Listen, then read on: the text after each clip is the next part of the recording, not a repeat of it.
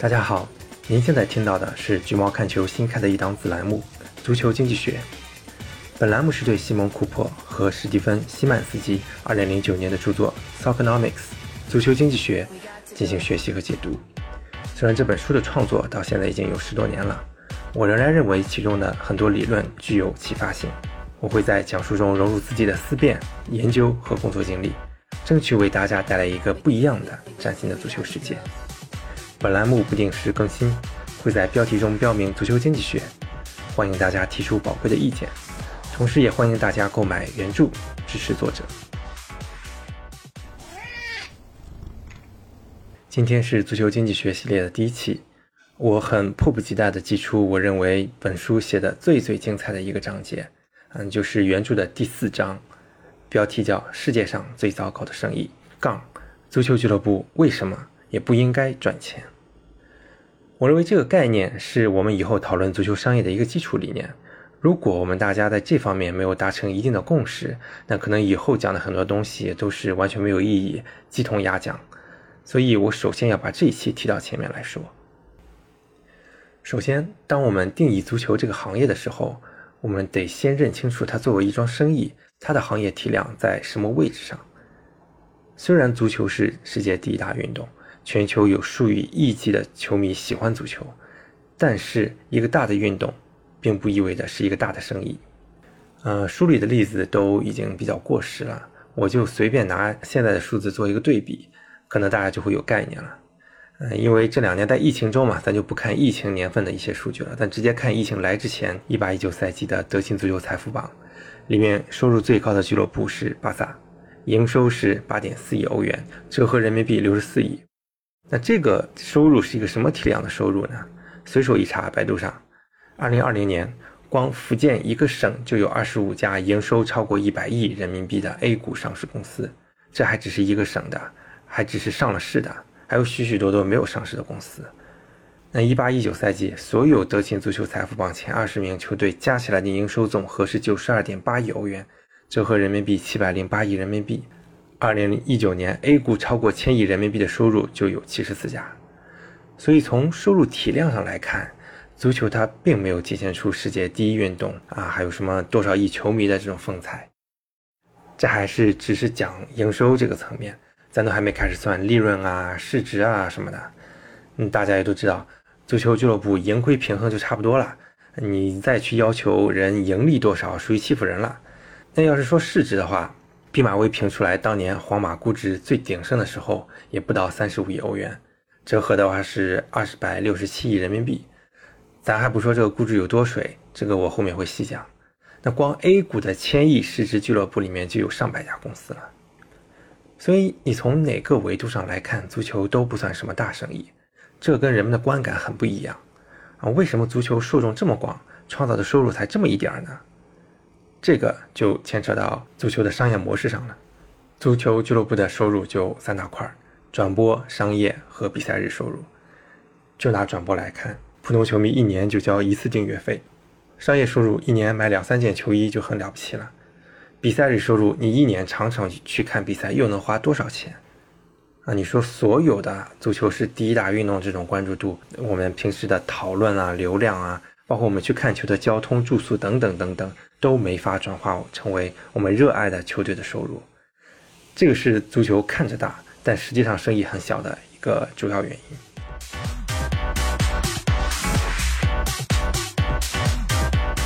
而且足球这个生意它不仅很小，而且很差。你如果从纯粹的商业角度来看待足球行业的话，你可能会觉得这里面大部分人都是原始社会来的。曼联、切尔西的前 CEO 彼得肯扬原来是英宝的 CEO。他就回忆说，上世纪七十年代的时候，足球队都是付钱给体育用品公司来生产球衣的，甚至还曾经付钱给体育用品公司给自己打广告。现在想想，这些都很可笑了。啊，明明是这些球队穿着品牌的装备到处免费做着推广，不收赞助费也就罢了，你还要倒贴钱。一直到上世纪八十年代，英国的俱乐部才发现，哦，我们的球衣原来是可以卖给球迷赚钱的，啊，那才恍然大悟。对呀，应该让体育用品公司付钱给我呀，他们生产球衣可以卖给球迷赚钱，不是应该分给我一点利益吗？而且，一九八二年之前，英国俱乐部还不让球赛上电视，因为他们害怕球迷看了电视就不来现场了。啊，他们也不知道转播其实是可以给自己挣钱的，不不仅不会影响现场效果，反而可能能够提高球队的知名度，吸引海外的球迷。我们所熟知的这些足坛的创收方法，几乎没有一个是来自圈内人的主意，全部是其他行业的降维指导。比如英超的腾飞就是默多克一手指导的。是当初英超成立的时候，默多克拍出来的天价的卫星电视转播合同，让英格兰俱乐部逐渐积累起来了首屈一指的财力，甚至包括球场的翻修。你们不是在意球迷来不来现场看球吗？那你不得把球场修好了，才会有人愿意来看球吗？但即使是这件事，也都是希尔斯堡惨案发生之后的泰勒法案里面强行要求这些俱乐部来做的，不然他们自己还想不到这个道理。你看，现在意甲，我很多意甲球迷朋友自己都不得不承认，英超的整体观感是最好的，可以说是赏心悦目。你再转回去看意甲的球场，像米兰双雄、像罗马双雄，甚至都没有属于自己的球场，啊，球场很多还是有跑道的那种，不是专业的足球场，那更不用说翻新了。那这种情况下，你让意甲怎么腾飞？呃，联想到之前很多人说西甲和 CVC 资本签的这个融资协议是丧权辱国，为了一时的小利舍了未来的大利。但这些人没有仔细的看到里面的资金用途，其中百分之七十是用来进行基建的，只有百分之三十是用来买人和还钱的，只有四家是不同意的，四十八家俱乐部其他全部是赞成的。他们仅仅都是为了这百分之三十的借客的钱吗？我想他应该不是的。所以从这些方面，你可以看到，足球本身的商业模式，它的进化是相当缓慢而且被动的。在这里，我还想概括的一点是，足球圈内的行事风格其实是相当反智的，让人感觉不像是二十一世纪成熟的商业社会里人会干的事儿。人们借由啊，就觉得足球是一个很专业的东西，从而忽视了现代社会里进行组织运转的很多基本原则。我可以举出很多例子。比如书里面就把足球俱乐部的选帅比作原始俱乐部选首领。原始俱乐部是怎么选首领的呢？几个长老凑到一起，七嘴八舌几句话下来，行啊，我觉得这个人行，就选这个人来当教练吧。足球俱乐部简直是一模一样的，大家可以想想是不是这样？比如我们听说某家俱乐部需要换帅了啊，什么名宿、媒体七嘴八舌的去建议这个建议那个啊，我觉得谁谁谁很适合这个打法。我觉得谁谁谁不行，根本没有一套科学的方法论，至少对大部分球队是这样的，以至于很多俱乐部今天这个教练下面一套打法，明天换人了就换另一套打法，再花钱去买另一套人马，这是非常浪费钱的。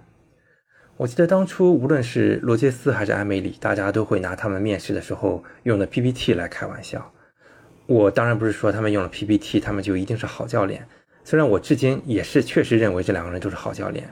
因为他们在其他地方，在豪门之外都取得了成功。我们不能只说一个人在豪门取得了成绩，他才是一个好教练。有些人他天生就适合非豪门的建队方式。但是我们不应该去嘲笑他们做 PPT，因为做 PPT 这件事儿是为了更好的向雇主说明自己的理念和运作方式，有什么好可笑的呢？我们平时干的工作里多少事儿又是需要通过 PPT 来做的呢？为什么到足球这边就变成了很滑稽的东西呢？大企业里面换重要岗位的时候，哪个不是经过猎头公司多少轮的推荐和面试，甚至考察，再加上试用期，才最终确定一个人选？而在足球里面，因为大家老是觉得这是一个特殊的、专业的人才性的行业，从而忽视了很多基本的形式道理。又或者说，早年足球圈里从业人员的文化素质确实太低了，压根就没有这种觉悟。我相信也是有这种可能性的。当时作者对足球俱乐部工作人员的一个概括就是糟糕的工作人员。为什么呢？因为老板会觉得一个队里面有二十二个踢球的，再加几个教练就够了，这些人才是核心资产。那我花钱雇其他人干嘛？这种过于简化的思维到现在依然存在于很多球迷的思维里面。我曾经在并购中接触过一家英超俱乐部的人员架构图，那是相当复杂的。这说明，至少这家俱乐部经过十几年的运转，取得了长足的进步。懂得一个收入上亿的公司，其实是一群人群策群力的结晶，而不只是大家场上看到的那几个人的成果。我记得我早期去做一些俱乐部管理人员科普的时候，就遇到过很多质疑，说还不是某某某教练厉害，如果不是他的话，这些人不还是抓瞎吗？他们不能理解的是，一家俱乐部要做的事情有那么那么多，如今已经演化的分工有多么的明确细致。一个球队想准备一场比赛，需要好多录像和数据分析师去提前对对手的情况进行侦查，然后反馈给教练组，教练组去制定战术计划，进行针对性训练，选择上场的球员，最后执行比赛、现场指挥等等。这就是一个典型的俱乐部里面多人合作的场景。然后，比如说要引进一个球员，大家可以想一下，一个主教练他能了解多少个市面上的球员？他平时连自己的活都忙不过来，还要去天天关注其他队的球员吗？这其实是不可能的。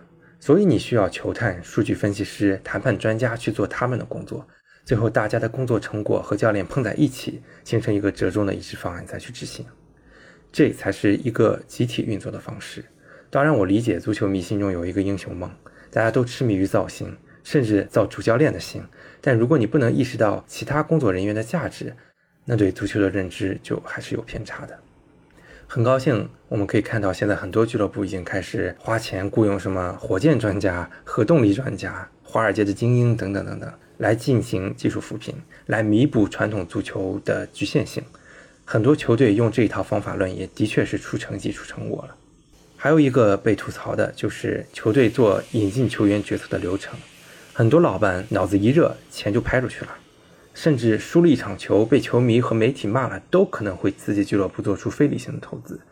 前面我提到了，足球是一个很小的生意，但花起钱来那可是一点都不吝啬。如果大家有人在大企业里工作过，会知道，一个内控好的企业，做一个几十万、几百万的项目，都会经过严密的立项流程，经过多少人、多少轮的论证。最后把这个项目投出去，但足球俱乐部并不是这样的。老板一句话，几千万就出去了，在球迷嘴里，这些东西就跟不是钱一样。书里面举了埃里克森当年在拉齐奥的一段经历。当时老板克拉尼奥蒂问埃里克森：“啊，你想要哪个球员啊？我一定帮你买到。”埃里克森说：“那就维埃里吧。”当时维埃里在马竞，克拉尼奥蒂就去问价了，回来说：“哎，人家要价太高了，能不能加几个球员作价呢？”埃里克森说：“我还得用了几个球员呢，不行，咱们得直接现金。”克拉尼奥蒂就说：“那行吧，直接买吧，五百亿里拉，眼睛都没一眨就投出去了，都没有讨价还价。”后来有一天，国米又来求购维埃里，克拉尼奥蒂就来问看埃里克森：“这个交易咱们得要多少钱呢？”埃里克森说：“双倍价钱吧，一千亿。”克拉尼奥蒂说：“这有点黑啊，叫出来显得我怪不地道的，那就九百亿吧，成交。”所以，作者最后对整个过程的评价是没有最傻，只有更傻。然后发生了什么？二零零二年，克拉尼奥蒂就破产了，拉齐奥也陷入了财政危机。老球迷应该都记得这一段。当时变卖球星，变卖了队长内斯塔，还有贝隆等等，好歹最后是活下来了。这这个故事是不是听着有点耳熟？某联赛的冠军当初也是非常阔绰，跟欧洲豪门抢球星，拿了冠军，结果母公司危机了，就直接破产了。所以，如果你做事没有正确的方法论，也许你能赢一时，但你赢不了一世。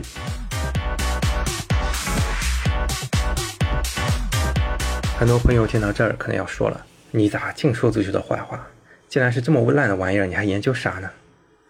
所以我在这我必须要公道的说，以上提到的很多问题，这十多年在很多球队身上都得到了改善，而且足球行业小没有关系，足球它有自己特别的地方。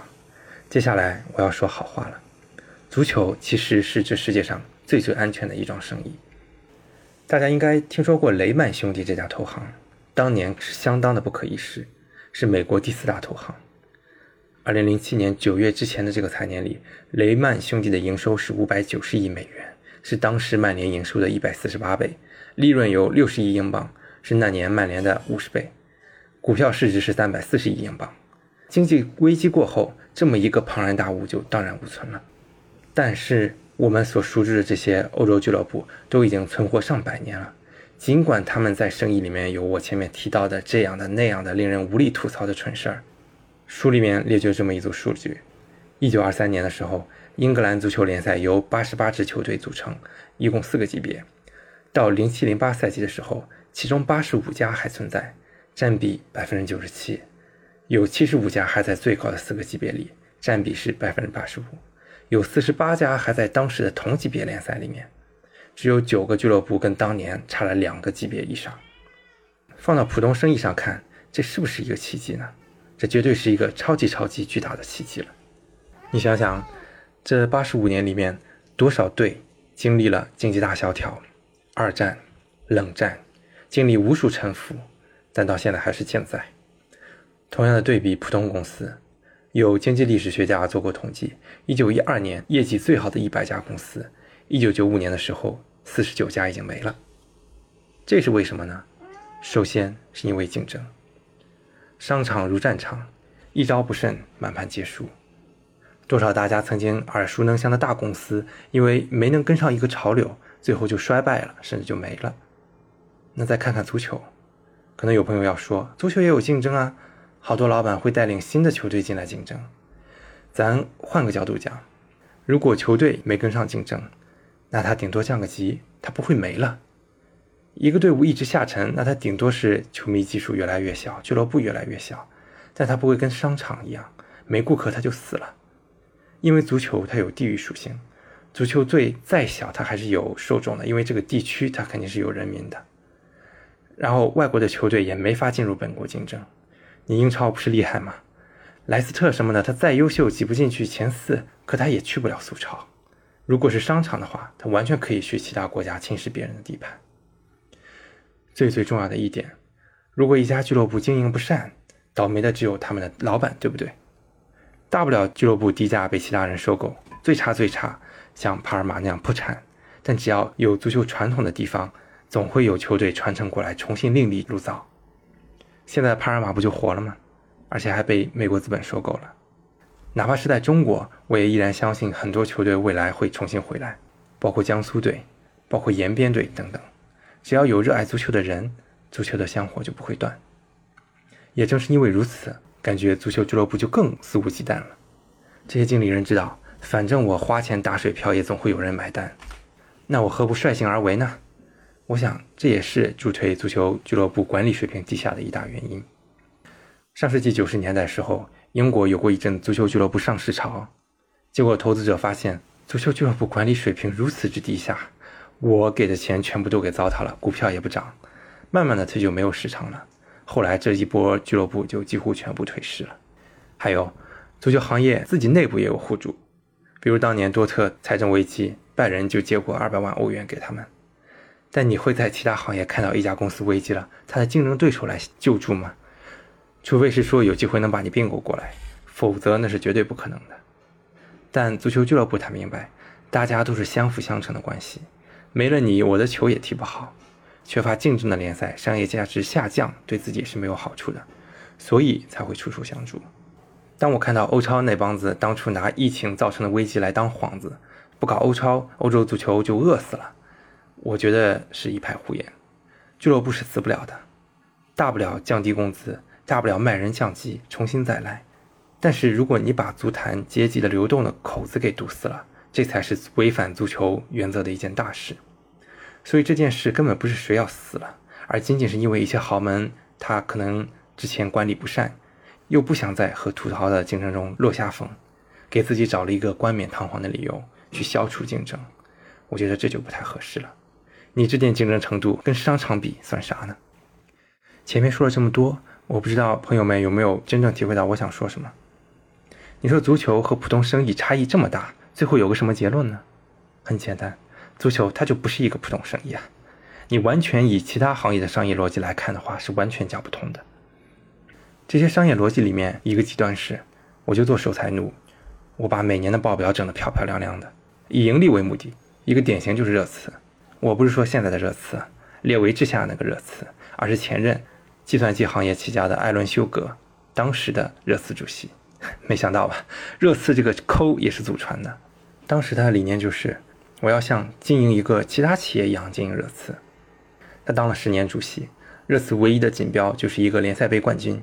你看，热刺五冠也是祖传的，然后确实也都盈利了，但他前六年的利润加起来也只有二百万英镑。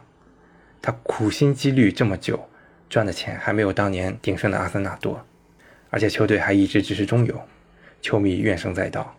他真的达到了自己理想的目的吗？一九九一到一九九八年，英超平均观众提高了百分之二十九，热刺的却下滑了百分之五。再比如说，大家都在骂的克伦克，对吧？当然，他为什么不投钱？我在第十三期节目里面详细聊过。我认为他是有所有权没有完全拿到的考虑，尤其看到完全私有化前后他投钱的反差。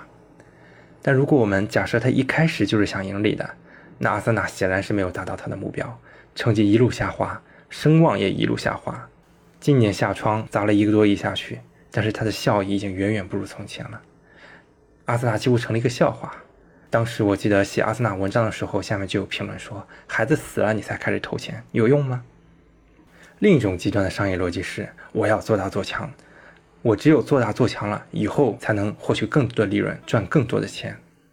书里面对九二九三赛季到零六零七赛季英超球队排名和净利润做了相关性分析。最后发现两者没有任何一点相关性，当然，曼联是唯一的例外，真的是永远的神 YYDS，而且成绩变化和净利润变化之间也没有发现任何的相关性，这个也很好理解。你大俱乐部收入是高，但你为了维持竞争力，你还得把钱投入到球员身上，才能保持大俱乐部的成绩。尤其在这帮人里面，还有一些你根本不差钱的来搅和，推高球员待遇市场。所以我们可以看到，在遇到疫情前，足球俱乐部的收入是节节攀升，但老板们的日子并没有变得更好过，因为钱最后都进了球员和经纪人的兜里，他们才是真正的受益者，立于不败之地。所以欧超的策划者他虽然坏，但他们并不蠢，在欧超的制度里面设置了工资帽制度，他就是让大家别恶性竞员竞争了，大家都赚一份钱，他不香吗？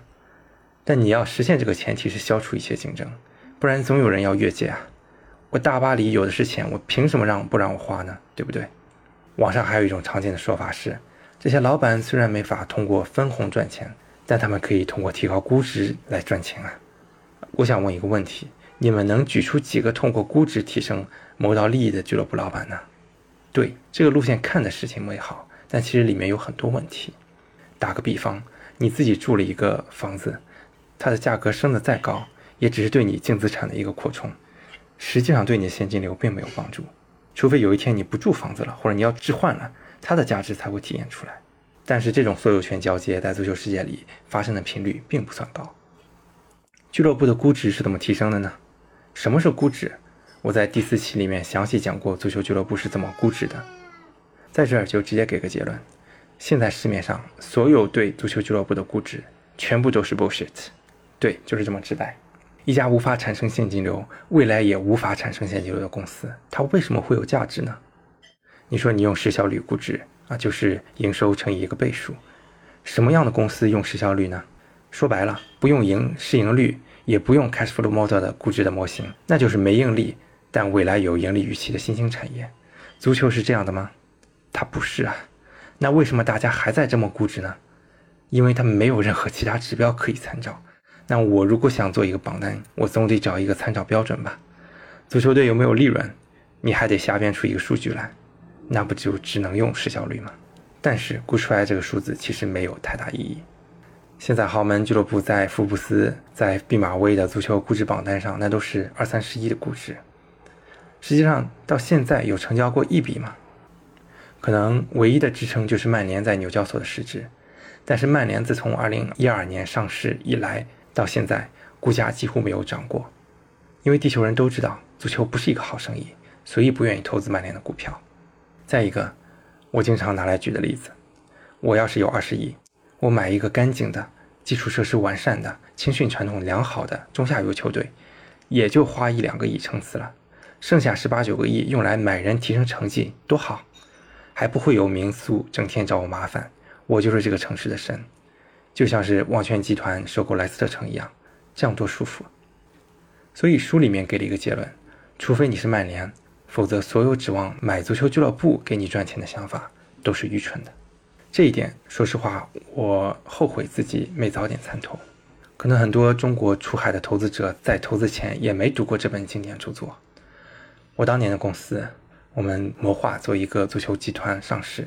去通过球员生意低买高卖给投资人赚取利润。那个时候我们想得很美，只要通过良好的运营总能赚钱的吧。我们那支球队也很给力，升级之后第一年成绩就相当好，啊，直接进了欧战，还获得了很好的利润，也很有利于我们做 PPT、做 Teaser。但是后来我们没有成功，为什么呢？当然，一大原因是疫情来了，资金链断了。但我认为，哪怕当时资金链没有断，这件事儿它也成不了。为什么呢？首先，它只是一年成绩好、利润好，根本没有持续性的验证。到现在两年多已经过去了，这个球队后来也并没有腾飞，欧战区也再也没有打进去过，但也没有降级，就是这么不好不坏的吊着。第二，为什么我们的队看起来花钱非常聪明，真正的学问没在俱乐部里面？当时我们请了一个圈内评价很高的足球总监，他的职位是集团的足球总监，所以他的高薪根本没有在我们所谓的旗舰俱乐部账上体现。如果考虑到这点的话，那球队几乎就没有多少利润了。然后当年疫情期间，我们曾经尝试把这支球队卖出去，当时联系的是一家美国私募，给了一个很不错的估值，乍一看盈利了百分之十到百分之二十，比起当时买的那个估值的话。但是如果考虑到这几年给那个总监开的工资，其实一基本上也没有盈利多少了。当然后来因为所有权争议，这笔交易也没有达成。不然我这短暂的足球投资生涯也算是功成身退圆满了。再回过头来总结，为什么我们赚不到钱呢？其实还是上面说的，你除非自己很厉害、很聪明，能直接操盘转会市场，你雇佣的所有职员，他都处在一个完全自由竞争的市场里。如果我有能耐让一个球队每年省多少钱，那就会有一个人花多少钱来雇我挖我过去，所以你很难在持续的时间段里面找到持续的套利的机会。实际上，虽然我们这位总监待遇已经不低了，他后来还是被更大的俱乐部挖走了。那后来我们这支球队也就平平无奇了，能用的也只有老总监留下的个别遗产了。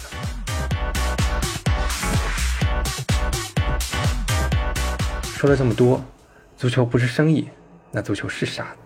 书里面给了一个结论：足球俱乐部不应该自欺欺人的认为自己是 BBA 航空公司，他们更像大英博物馆，是那种心系公众，在为公众服务的同时，保持自身具备一定清偿能力的组织。听懂这句话了吗？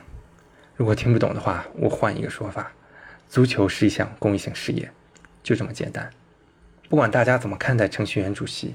包括批评他执行层面做得一塌糊涂，我始终认为这个主席是真的对足球产业做过研究的。他颁布的政策说过的话，只有真的研究过这个产业的人才会明白，他很多大思路其实是合理的。可能大家还是不信，足球怎么就成了公益性事业呢？不可能啊！那些投足球的人都是无偿奉献的活雷锋吗？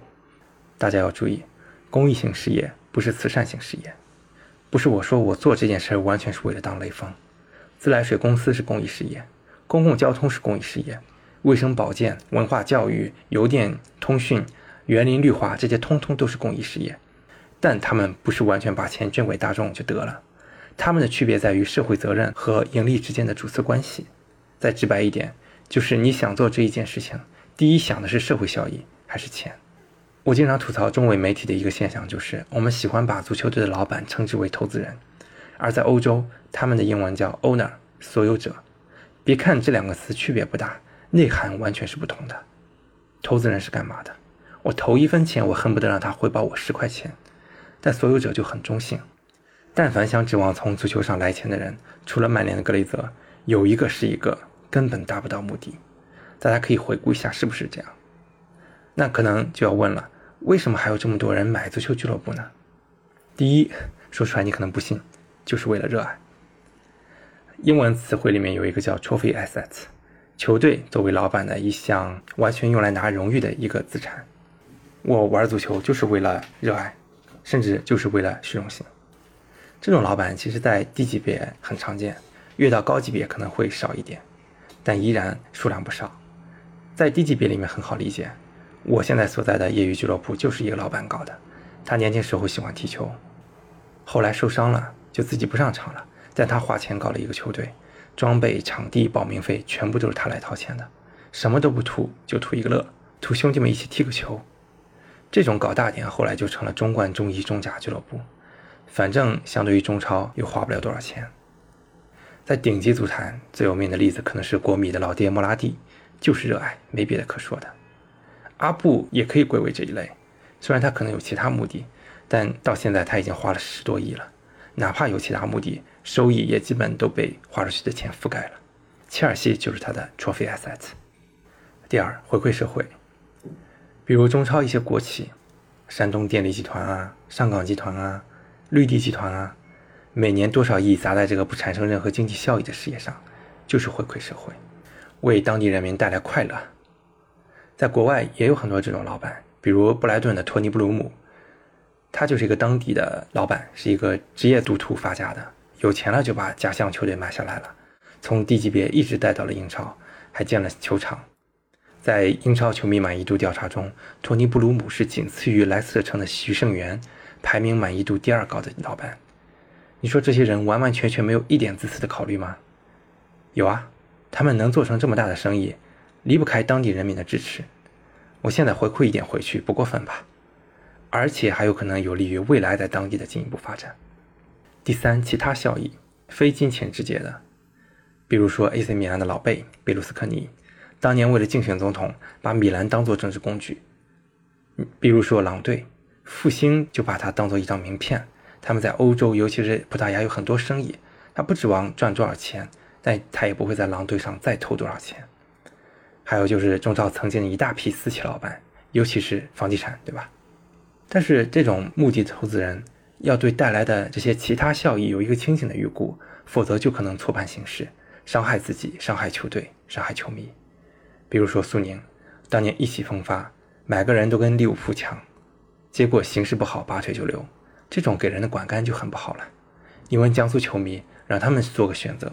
是一个冠军加球队灭亡、无人传承地区足球文化，还是选择一直平平淡淡的活着呢？其实球迷虽然喜欢球星，但你不给他们带来球星，他们顶多就吐槽吐槽你。但你由着性子把球队当做政治经济资本，好的时候一掷千金，欠下了巨额负债，坏了承受不了了就扔了，球迷骂你真的是一点毛病都没有。最后一种是美国式的投资人，为什么单拎出来美国人呢？因为北美职业体育做的实在是太出色了，人家有观众，会运营，能盈利，他们搞体育真的是会赚到一些钱的，所以很多美国人就跑来欧洲足坛，一看，哇，这些球队都好便宜啊，买买买。虽然现阶段没法分红，但球队那个所谓的估值在提升，那我的整个资产估值也水涨船高，看起来很美好。但我觉得得泼一盆冷水给他们，格雷泽只有一个。很多美国人一定到最后是会被欧洲足坛残酷的生态劝退，最后跑路。这是两种体育模式根本的不同。以后咱们可以有机会找嘉宾来细聊这个话题。当年出海的中国投资人很多就是因为自己没想清楚为什么要出海买球队，最后落荒而逃，不欢而散，甚至亏到姥姥家，血本无归。当然，我们也要谨防另一种极端，啊。既然足球不赚钱，那老板就应该使劲砸钱啊！不砸钱就是垃圾。这个毕竟谁的钱都不是从天上掉下来的，能不计成本砸钱的人还是少数。我们的目标还是要让足球俱乐部尽量的量入为出，哪怕可能需要注资，那也只是一点能让各位所有者承受得起的那种。哪怕上一个老板玩不起了，也能比较容易的找到下一个能承受得起、玩得起的，而不是像之前的中超一样。房地产好了，大家一起做哈；房地产不行了，解散一大片，这是不符合行业发展规律的。无论如何，我们不能忘了，足球是一项群众运动。它之所以成为世界第一运动，是因为它是属于我们所有人的。我们不能让足球彻底成为一个精英化的东西，远离了我们普通人的生活。当然，也许这样发展下去并不差，可是这会让一个现象级的世界遗产彻底作古。这样的话，无疑是对整个世界的损失。